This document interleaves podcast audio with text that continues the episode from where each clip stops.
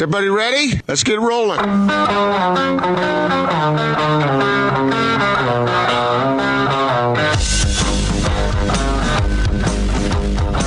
This is The Big Show on 97.5 1280 The Zone in the Zone Sports Network. Big Show, Gordon Monson, Jake Scott, 97.5 and 1280 The Zone. We're going to talk to Craig Bolerjack coming up here momentarily. Uh, but, Gordon, we have some programming news. Um, at 5.30, where we normally do Drop of the Day, we'll have to push the Carmelone tag stuff to another time because due to some crack producing, Austin Horton just confirmed at 5.30 we're going to interview the guy that delivered the pizza to Michael Jordan. Yes, I am looking forward to this, uh, and we'll see what he has to say. But I think he wants to set the, the whole story straight. And uh, it, it's interesting how the ball got rolling on this today, but uh, it did. And now we're going to talk to the guy at uh, at five thirty. Um, yeah, I, I'm really excited to get to that side of the story.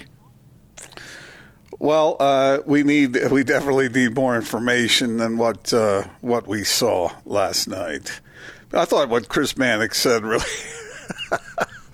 made me laugh. That uh, uh, the whole scenario seems like it's something out of a bad comedy, you know. But uh, now we'll hear uh, this version of the truth. So don't want to miss this. This is a talker. This is something that you can sit down when you eat tonight with your loved ones. If you're able to do that, you've got a story to tell. You want to hear what the uh, pizza delivery person has to say about what really took place. What what I'm I'm I'm tweeting out a a, um, a, a tweet to bring publicity. What what can we call this? Poison Gate. Hashtag poison pizza. Poison pizza. Yeah. Gate. All right. Well, anyway, sending that out. So at 5:30, we get to the bottom of it.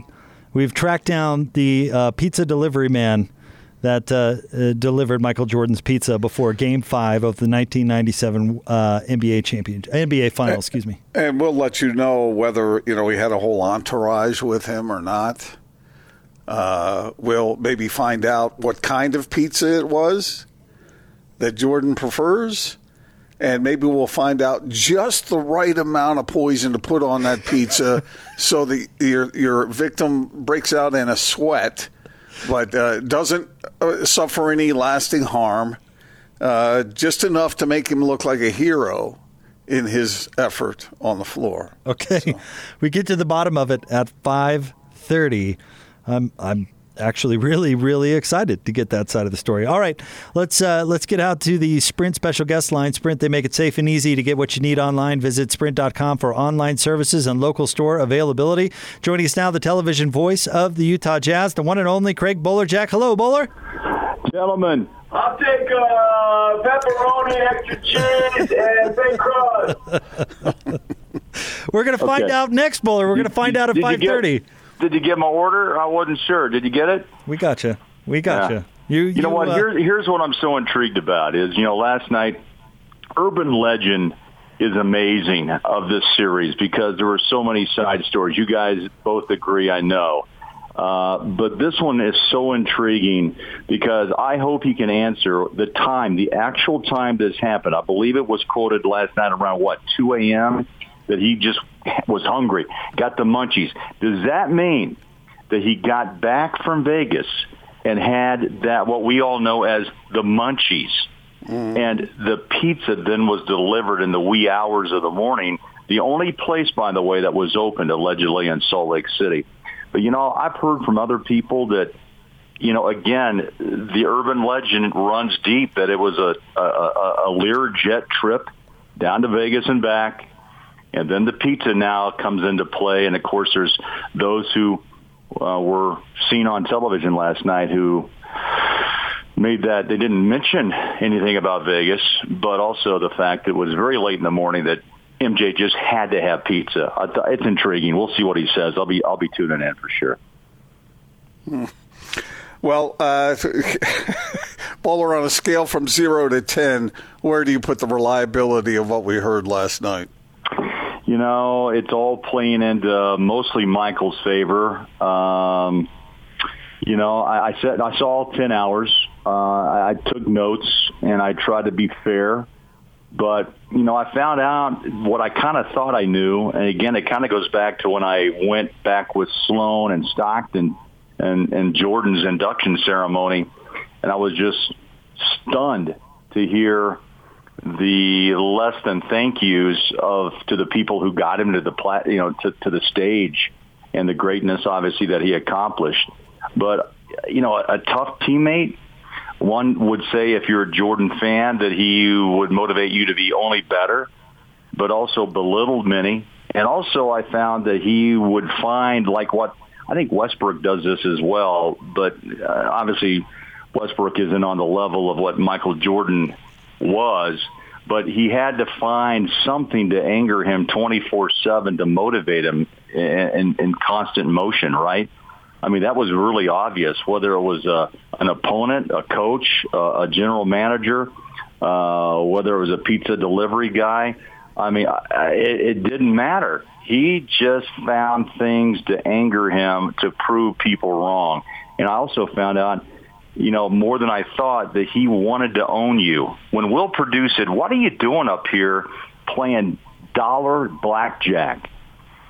Because I want to own your money. I want to own you. I thought, wow, that's really revealing. Uh, and I guess that's how one individual became great, the greatest. You can argue that all you want. I wonder if he was always that way, Bowler, or if he became more that way once he – established yeah. himself as the best. You know, Gordo and Jake, when you look back at the first hour and see this pretty humble kid, right, from North Carolina, uh, I don't know. That's really a great question. The the pressure that was put on him to be the the guy to change the Chicago Bulls franchise had to be immense. And remember, this is all before social media. Uh, you know, he and they made a point of that last night. This is all before people could write about him except in the newspaper and see the highlights. I think when I was working at KSL, anytime the Bulls played, it was like they played no one. It was all just Jordan highlights with spectacular dunks and the high flying buckets at the rim. By the way, uh, the Bulls won tonight, or the Bulls lost, but Jordan had 42. I mean, it was kind of the the whole thing. Sports Center was built upon, in my opinion. And Ahmad Rashad, uh, you know, I've met him several times, interviewed him during the 97 and 98 finals, but as you saw, he was Mike's guy in the media. And, uh, you know, that crosses the line for me. Um, but again, he had the insight for NBC and really, um, you know, had a direct channel guys to what who MJ wanted how he viewed things.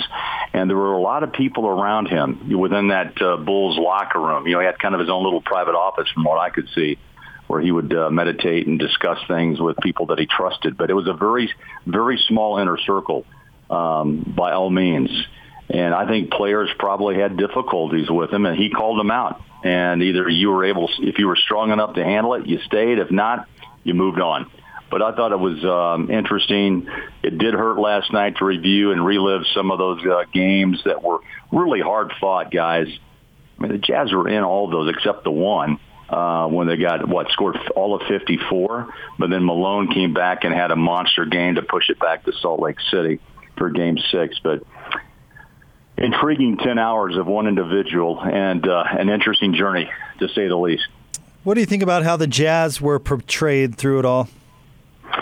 You know, I thought it would be a little bit more detailed. Guys, what did you think? I mean, there was no Malone except him walking on the bus at the end and congratulating Jordan, which I have never seen that video, by the way. I don't know who shot it. It must have been the last dance crew, for all I know. Uh, but we weren't, uh, at that time, had any idea what Karl was doing. Uh, but I thought that was pure class on his part. Had to hurt like hell, but um, it was it, it showed, you know, I think the respect, but also the class that Karl had for the game. Stockton interview didn't go as deep as I thought it could have, and I'm sure there was a lot of stuff left on the cutting room floor. And I would have loved to have seen B. Russ interviewed about the uh, the push off. Look, you can look at it all the way. Costas disagreed that he was already on his way down, the momentum shift. but you know there was a hand on the on the hip that helped uh, Russell to the floor, and space was created. So you you can call it any way you like. That's going to be argued for eons whether or not there was a push off or not. Um, but I thought, you know, there'd be more Sloan. I was glad to see Jerry speak. Um, as we all remember him, I thought the co- the comedic moment was when he said, "Is that really the, the the final box score? Is this the final score?" you know, but that was so typical Sloan, right?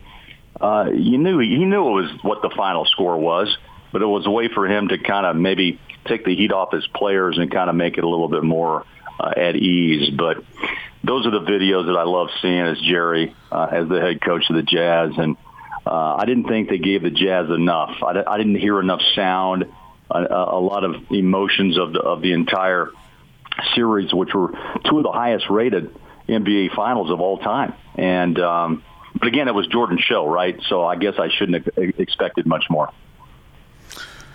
As I uh, as they were reviewing that series, Bowler, I you and I were at every one of those games, and uh, here and in Chicago, and it really brought back. It was it's almost surreal, isn't it? Uh, it is. living it the way we did. And as I was uh, watching that, the games, like you mentioned, were all close except for the blowout, which was the worst Jazz game I think I've ever seen but all the others were within a handful of points. Yeah, all the others were in, yeah. all yeah, all of them were in the 80s, which makes the, the, the superstar scoring total that much more impressive. Uh, Jordan getting more than half of his team's points in that game 6. But I think the difference in the game was leadership. Uh, was the confidence of the leader. Uh, Jordan outperformed Malone and Stockton down the stretch because when you're if you're that close to the opponent, you're good enough to beat them if you come through when you have to. And Jordan did, and the Jazz didn't. Uh, that stood out rather profoundly to me. You know, that's interesting comment, Gordo, because also, and Jake, what this video crew was able to get, and remember, these archives have been sitting around uh, Bristol, Connecticut for, what, 20 plus years and they finally get the permission to bring him out. But, you know, you could see and what Steve Kerr said on that game-winning shot that he hit because he told him, look, they've run this play a thousand times. They're going to come over and double me, and I'm going to kick it to you, and Kerr hits it, which was a gutty shot, by the way. I mean, it could have easily been missed. But those moments that he could trust teammates, and there were just a handful that he really, I think, could – and he praised Steve Kerr quite a bit from that point on. But also when he stole the ball from Karl, you made it, he made it very clear that Malone just forgot about him, right? And the technical part of, of Jordan's game fascinated me. He knew every tendency of every opponent, and I, he would battle and attack your weakness and on that steal that he got from Karl, I think it was well documented and said by him on what he expected and knew Karl was going to do. And what did he do? Poked it away. And it's just those one or two moments in a game, as we all know, that changes the entire focus and course of the outcome. And Jordan strangely was involved in every one. And I don't know if that's the greatness, the intelligence, the way he studied his opponent, uh, the motivation, um, the love and hate relationships. But man, it was it, it still did tell me, in my opinion, that the guy first is an assassin. He takes no prisoners, but also he studies his victim, and he does it very well. Craig Bolerjack is with us, 97.5 and 1280 The Zone. Switching gears a little bit, Bowler, to the big jazz news today. A couple of pieces of jazz news, actually, but let's start with uh, Bojan Bogdanovic. He's going to have uh, season-ending surgery on his right wrist, so whatever the conclusion to the NBA season looks like, uh, Bojan not going to be a part of it. Yeah, we were on a Zoom call earlier, and I do appreciate the Jazz in, including us into into this information because it kind of gave us some insight uh, he'll be uh, have the the, the uh, wrist repaired tomorrow in New York.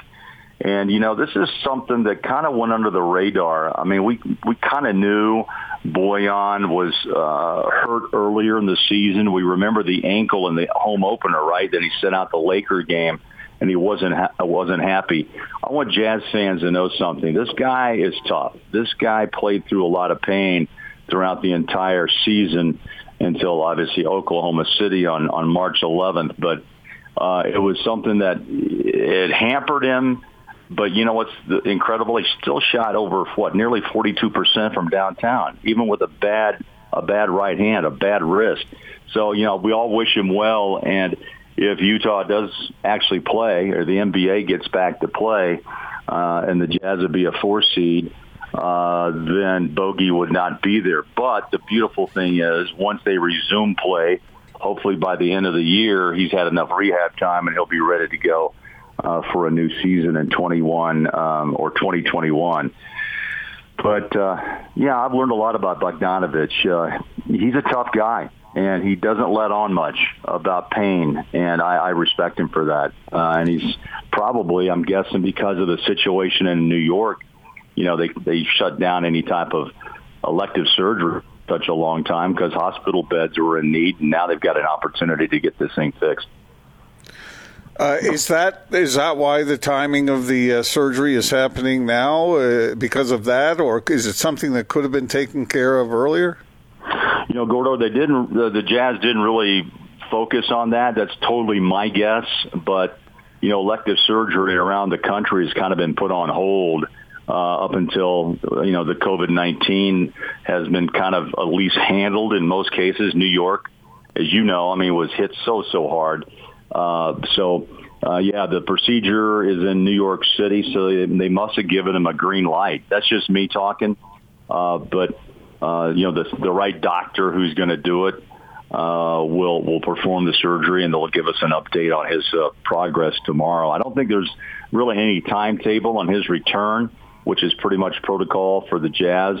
Uh, let him heal, let him mend, and then let him rehab, and then hopefully he'll just be uh, as you know good as new without pain, and uh, gets back on the floor when we start up uh, a new season. But when is that going to be? We don't know. Uh, so he's got time, obviously, to do some, uh, you know, some rehab and uh, and to, to heal up the way that I'm sure he wants to be. And then, of course, the other news is Walt Perrin uh, reportedly, you know, is uh, be head, heading to New York. And I love Walt. I mean, he's been such an impact on this franchise for such a long time. He's got a great eye. He's found some terrific players uh, in his tenure with the Jazz, and uh, we're going to miss him for sure. Craig Bolerjack is with us here on 97.5 and uh, 1280 The Zone. Uh, you, we saw some news. Tony Jones reported it, that the Jazz are not going to replace Walt with one particular person, but they're going to have uh, multiple in-house people replace the production uh, or replace what he was doing. But can you know, knowing Walt and watching him for years, can you talk about what just a big job that really is? Oh, huge undertaking. Travels the world uh, I mean, he's eyeballing every talent that you can imagine that that exists, and that's his job is to turn over the per- proverbial stone, you know, to find the talent that would fit this system. And you know, Walt was a guy that would always come by shoot around or practice, and just as friendly as could be, always had something positive to say. And I think he really had a great relationship with those players that he found and brought in. He worked out you know, the Jazz probably work out more players than most teams in the NBA, at least under Quinn's watch and Dennis and Quinn combined, and now Justin Zanik and David Morway. Uh, but uh, the Jazz almost, you would think, overdo it, but you can never blame them for not being prepared because they have multiple players that they think they can develop uh, or they're going to keep in mind down the road on who may be able – to help this franchise. Even if they go overseas and mature a couple of years, they still have a you know, they keep track of what they do, and Walt was a big part of all they did. I mean, Dave Fredman's been with the Jazz since New Orleans, and Walt Perrin. Those guys are synonymous on just uh, eyeballing great talent, young talent, maybe underdeveloped talent, and hoping that they would that the Jazz could develop them, which is what they do and take a lot of pride in too, guys, as you know. One thing's for sure, uh, Bowler and I said this to Jake earlier. Walt will never have to pay for another flight for the rest of his life. I don't think. You, I mean, he's probably got frequent flyer miles oh. stacked up by miles. Oh, you know what? He could probably pilot the plane if he wants to. He's been on it so much. Maybe he's been sitting in the jump seat. I don't know. No, Walt's put in. I mean, I can't even imagine, guys, the miles that he has flown this world. He's probably traveled this thing, you know, into the 30 or 40 times around uh, the globe, but he's been everywhere, you know, to see players. And, you know, it's always that ability. Can you find that guy that nobody else knows? And I think New York is going to be, it's going to be a tough road for him in New York, but I think they're in good hands in the rebuild because that thing has been a disaster, as we know, for years and years and years. And maybe this is the time that, uh, you know, the Knicks can find their way back. Some say no with Dolan, but you know, if he stays out of it, Walt and the rest, and the, the the new way they're thinking there, maybe New York puts themselves back on the map. But you know, I wish him well. He's a class guy, and uh, flew with him a few times on flights. Uh, I've just never seen a, a more personable individual, and uh, it's it's a big loss for Utah.